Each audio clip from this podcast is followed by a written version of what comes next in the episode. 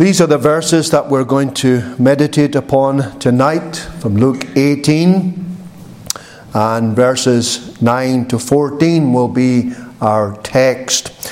Last week we looked at the first verses that we find there in Luke chapter 18, and there we were reminded about the necessity of persevering in prayer. We had the widow who would not give up and she continued in prayer until she got her request. And that was an illustration to the Christian and to people that you are to call upon the living God and you are to give him no rest until he hears your prayer and answers your prayer. Now, here in this other parable that we have from the Lord Jesus Christ, it's about the Pharisee and the publican. And the Lord teaches his disciples the manner in which they ought to pray. It is the manner in which we ought to pray that is the fore of this parable here. We might ask ourselves, first of all, in our introduction, who is the Pharisee? What is a Pharisee? Well, a Pharisee is a, a separated individual. He's one who takes the Word of God very, very seriously. He seeks to order and to live his life according to the teachings of the Word of God. And he's a zealot. He's enthusiastic. He normally would be a morally upright individual. It is true to say, friends, that we would love to have this person as our neighbour and as our friend. He is a religious, devout individual. And he's all out to serve the Lord his God as he sees it, according to his understanding and what he's been taught regarding the scriptures. Now we have here another individual.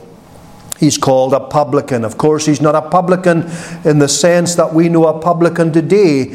He's not an innkeeper. He doesn't own a pub or, or an hotel. He doesn't serve at licensed premises. No, a publican in biblical terms is one who, uh, who collects taxes. He's a tax collector. And he, te- he collects taxes for the Roman government. And he gives so much of the taxes, his required uh, amount, to the Roman authorities and he keeps the rest for himself. And most of these tax collectors would be rogues, they would be ruffians, they would be people that you would not want to be involved in. They would not be your friends. You would not want them to be your neighbours. You would shun them because they were all out to serve themselves and to amass filthy lucre, and it didn't matter how they got it. And usually they were very, very successful.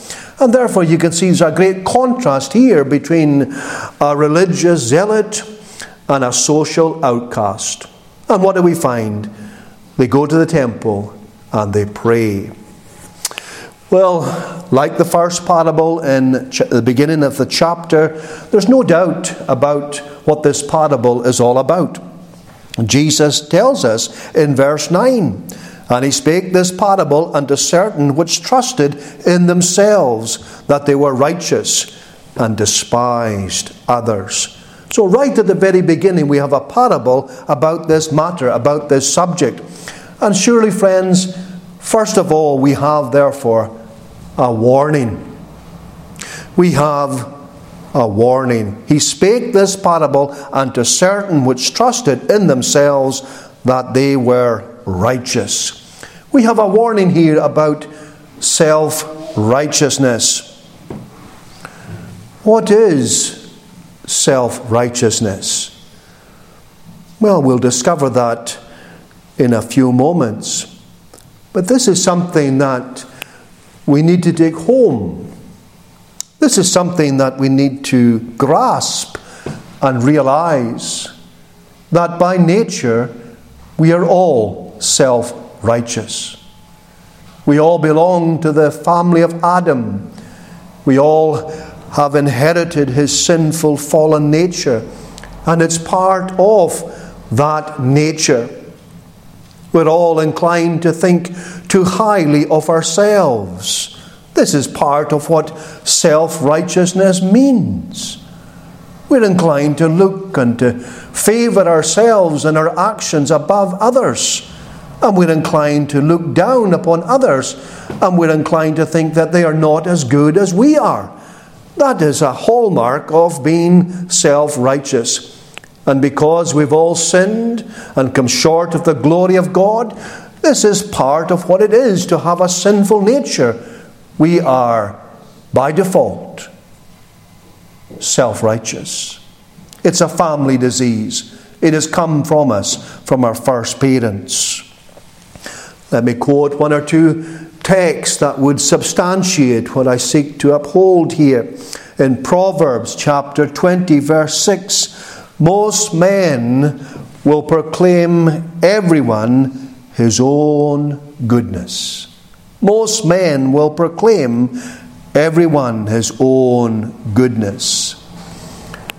In another chapter in the book of James, we read from James chapter 5, but in James chapter 3, verse 2, for in many things we offend all.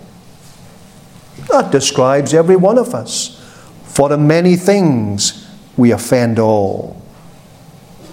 Solomon the wisest man that ever lived apart from Christ himself. In Ecclesiastes chapter 7, verse 20, what does he say? For there is not a just man upon earth that doeth good and sinneth not. There is not a just man upon earth that doeth good and sinneth not. This is the Bible's description of every one of us by nature. We don't find it flatters us. Well, the Bible rarely flatters us. It may well inform us, it may well tell us the truth, but it's not out to flatter us. And this is one of the proofs that we would use to substantiate that the Word of God is indeed the Word of God. And it's not the word of man. If it was the word of man, it would seek to extol man. But instead, it accurately describes fallen man, and whereby it reveals unto us our great need of a Saviour. Well, if we all have this problem, what is the cure? Again, the Bible tells us what the cure is. What is the cure to our self righteousness? Friends, the, the cure is that we are to have knowledge of ourselves. Now, you might think that's a strange thing. We're looking to ourselves. No, friends, we want to look at ourselves as the Bible de- depicts us. We want to put on uh, the Bible's glasses, if you like, and look at our lives through, the, through what the Bible teaches us. And the Bible teaches us these things, and we are to know these things. We are to truly know ourselves as God knows us. Not as we might like to think to be known, not as we value it ourselves. Instead, we are to have true self knowledge. We are to understand our real condition, our real plight, our real state before a holy God. And this is the very ABCs of biblical Christianity. This is the very ABCs of saving Christianity. It's once we have a grasp and an understanding of our real state before God, then, then, and only then will we have any idea of the wonder and the glory and the glorious provision that God has made for sinners in sending His Son, the Lord Jesus Christ, to seek and to save that which was lost. And therefore, it's essential for us. It's essential for us that we be humbled. It's essential for us that we be filled with true knowledge of our true state and our true condition before Almighty God. It doesn't matter what we think of ourselves, it doesn't matter what others think about us. What matters is God's verdict. Why? Because ultimately, whether we like it or not, whether we will accept it or not. We'll have an audience with God. There will be a day of judgment. There will be a day when our very thoughts, our words, our actions shall all be laid bare. Is it not better now then to know what our true condition is? Is it not better to know that the Bible says we are self righteous, we proclaim our own righteousness? Is it not better to know that we need another righteousness? We need the righteousness of another in order to be saved. We need a righteousness of another in order that we might stand before God justified. Oh, what a glorious prospect that is! That sinners can be made justified, that sinners can be declared righteous in the sight of God, and it's not by our own efforts. It's not by our own achievements. It's not by looking upon ourselves. It is by looking to what Jesus Christ, the Lord, has done on behalf of sinful mankind. There's the warning. It's here in this short parable. It's warning us about being self righteous and we need to humble ourselves before the law of God and recognize that we are far from righteous as far as God is concerned. You would notice in this warning, friends, that self righteousness is deceptive. It's like sin. The Bible talks about the deceitfulness of sin.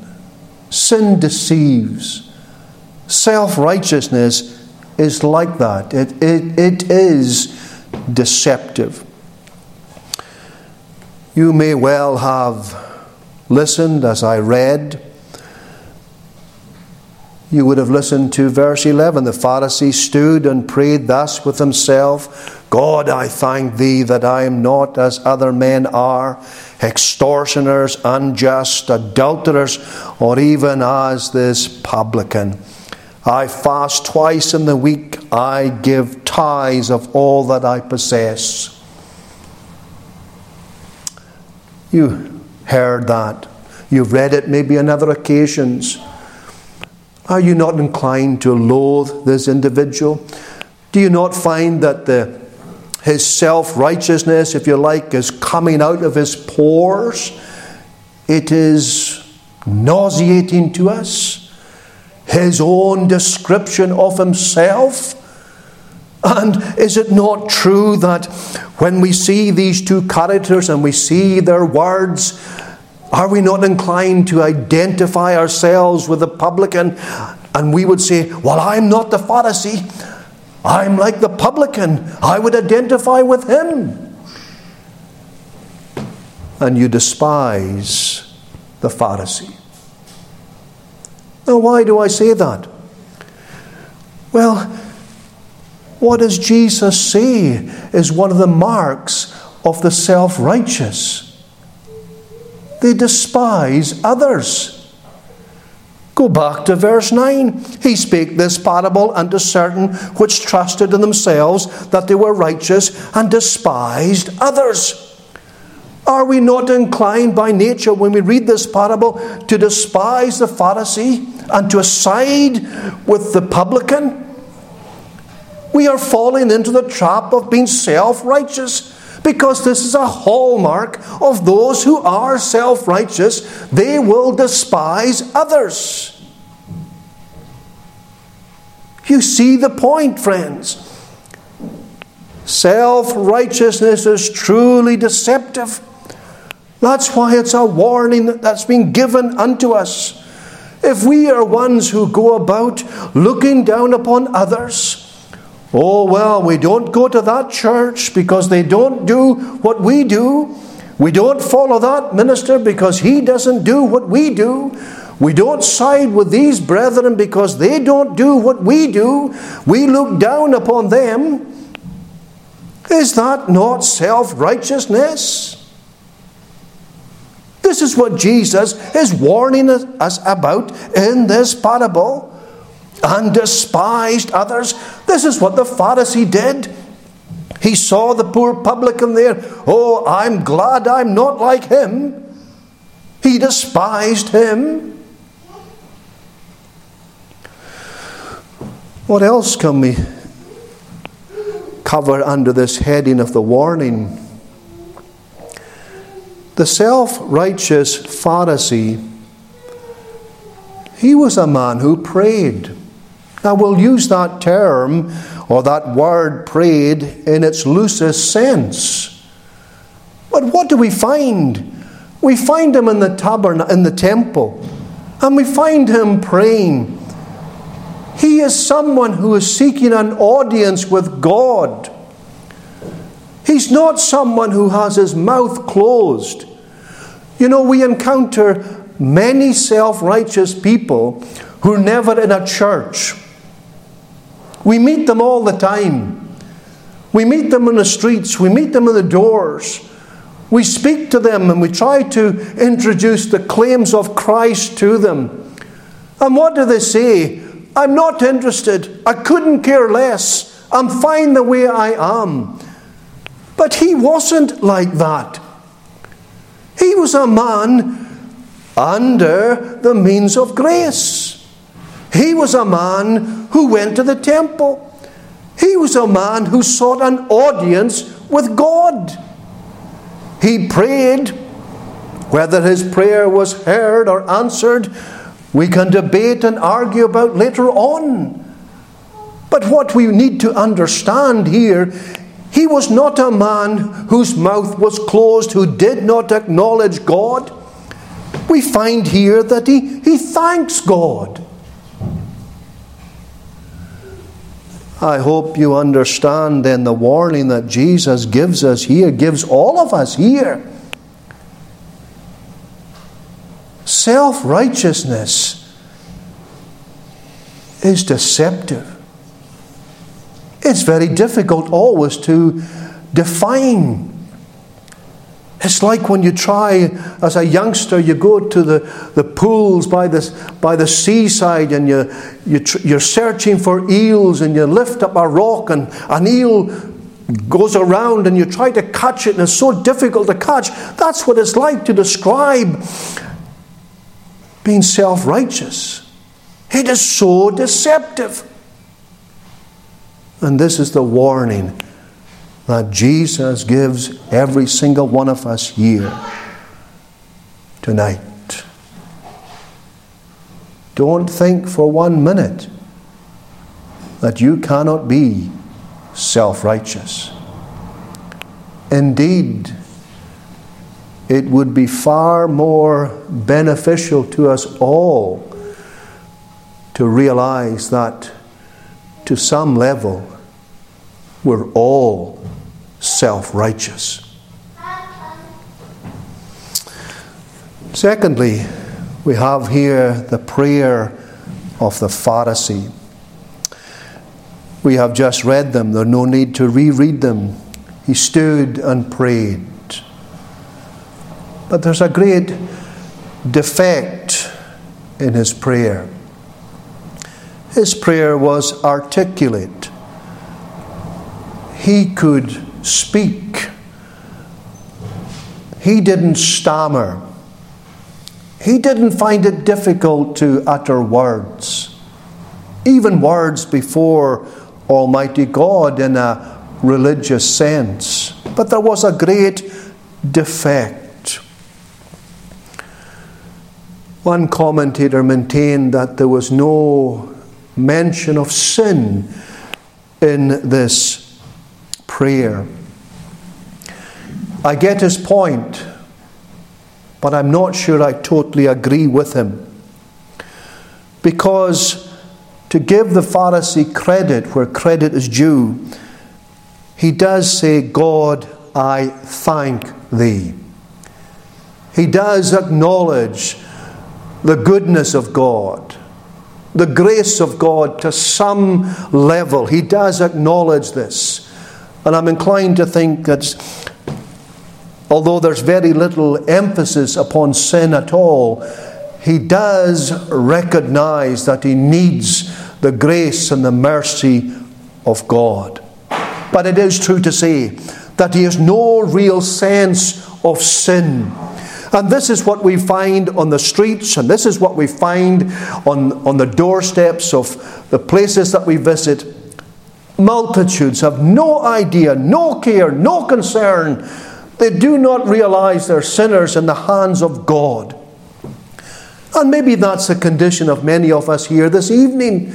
We don't realize our plight. We don't realize the true state of our condition before a holy God, a holy God who, who cannot look upon evil and will not tolerate it and will not overlook it. He must deal with it. There is no confession and there is no petition. Now, we're talking here not so much about public prayer there is a difference. This is, this is private, this is personal, this is prayer between one man and his God. And therefore, there should be this element of confession in our prayers. And friends, you need to look at yourselves and you need to gauge your own prayers. But if there's no confession in your prayers, there's something wrong. Because we're sinners. We're sinners by nature. We're sinners by practice. And yes, we may well be saved. We may well know the joy of having our sins forgiven and being reconciled to God, but nevertheless, we are not free from sin. It still has an influence upon us, and we still sin to our shame. And therefore, every time we come before God, there must be this element of confession, and we must make a petition Lord, save me from my sins. You know, that's not a once for all prayer that you said when you first began to trust in the Lord Jesus Christ. That's an ongoing thing. We find None of that. In the Pharisees, he stood and prayed. No supplication for mercy and grace. This is what we need continually. We may pray for temporal things, and indeed we should pray for temporal things, but oh, we need spiritual things far more. We need them more and more. We need the mercy of God every day, every moment of every day. We need the grace of God, and we need to be surrounded by the love of God. These are things that we need to cry out for in our prayers. We find none of that here. Instead, what does he do? He almost congratulates himself. It's all about him, his fasting, and his giving. It's all about his sacrificial life and, and dedication. This man's a zealot. This man is not a, a person who does nothing. He seeks to serve the Lord in his day and generation, and he wants everyone to know about it. His is a sacrificial religion. He talks about his fasting. He fasts twice in the week. One commentator maintained that, I, if my memory serves me right, that would be on a Monday and a Thursday. Why? Because these were market days. And many people would visit the towns on these market days, and the place would be overwhelmed with people. And there, the Pharisee was able to show how diligent he was when he fasted when all of these people were there. His was a, a generous religion. He tithed everything he had. His religion cost him something. Not like the religion of many people today. Many people today, their religion doesn't cost them anything. Their faith in the Lord Jesus Christ doesn't cost them anything. It doesn't affect their wallet or it doesn't affect their life. They give up nothing for the Lord Jesus. Here was one who served the Lord as far as he was, thought he was, sacrificially in his life and in his wallet.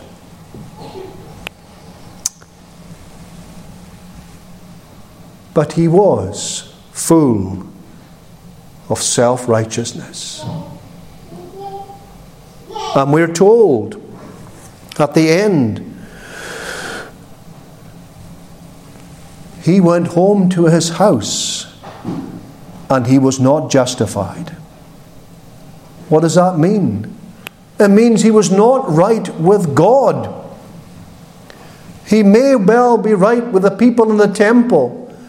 He may well be right with his neighbors. They might look up to him, but not with God.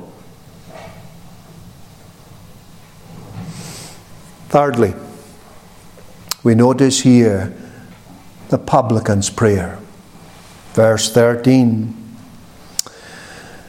And the publican, standing afar off, would not lift up so much as his eyes unto heaven, but smote upon his breast, saying, God, be merciful to me, a sinner. I omitted to give you the title. The title for the sermon is Pray Like the Publican. Pray like the publican. That doesn't mean to say that you're to adopt his actual words verbatim, although if they came from the heart, there would be no harm in it. But you are certainly to adopt the kind of prayer that he prayed because it was a real prayer. And there are a number of elements in it that would teach us and tell us this is real prayer. This is prayer that is heard in heaven. This is prayer that the Lord delights in. And this is prayer that the Lord delights to answer. And that's why we are to pray like the publican, because it was a real petition. He was petitioning God as a sinner.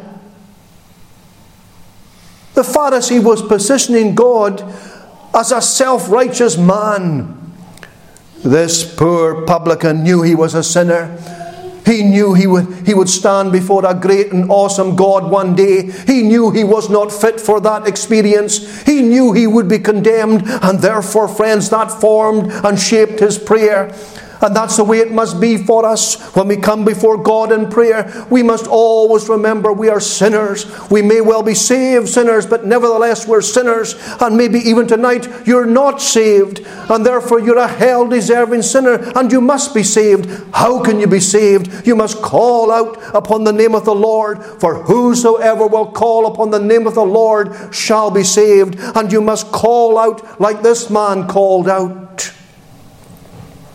a real petition.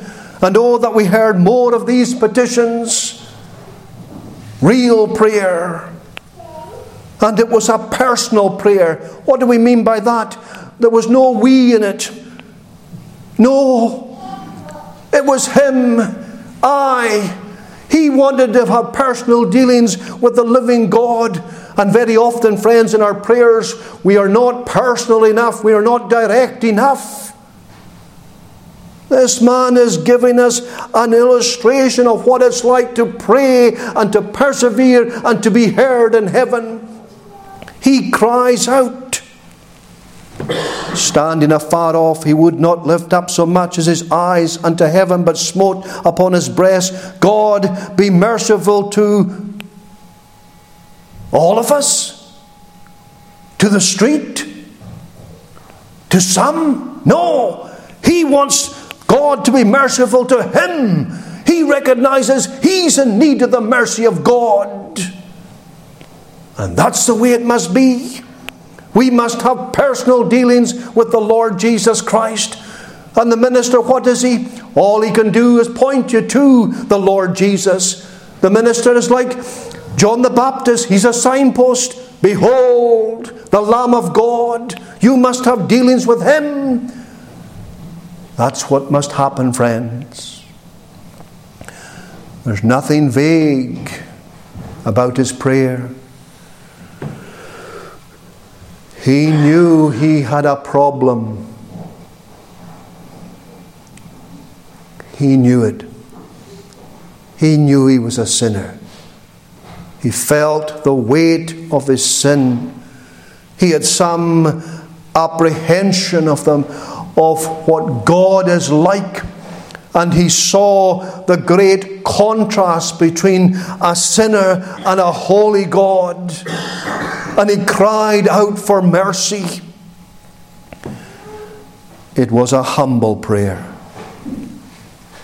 This is surely what, what, what else this parable is teaching us the need for humility. For everyone that exalteth himself shall be abased. Is that not what the Pharisee was doing? He was exalting himself in the temple in the presence of God. And he that humbleth himself shall be exalted. Here was the poor publican, that social outcast, that person that no one would have anything to do with.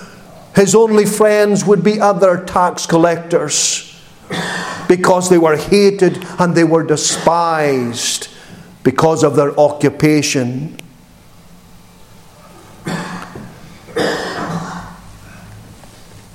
Humility should mark our prayers. Indeed, humility should be the hallmark of the life of the Christian, a life of humility. And mercy is what he sought. He would have had other needs, but this was his principal need. He may have health issues. He may have relationship problems. He could have a mountain of other problems.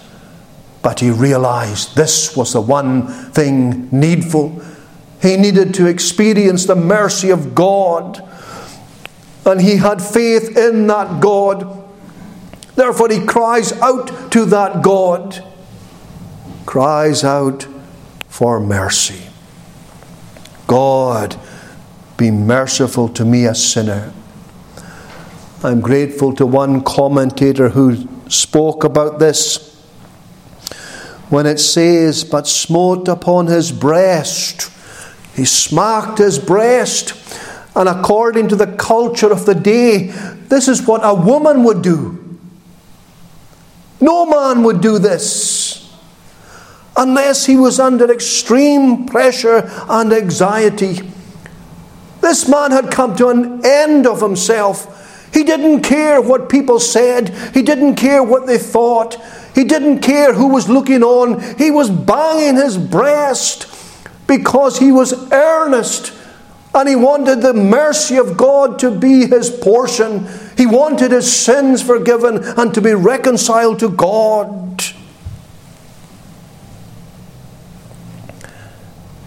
And surely it's obvious that his prayer was no mere prayer by rote.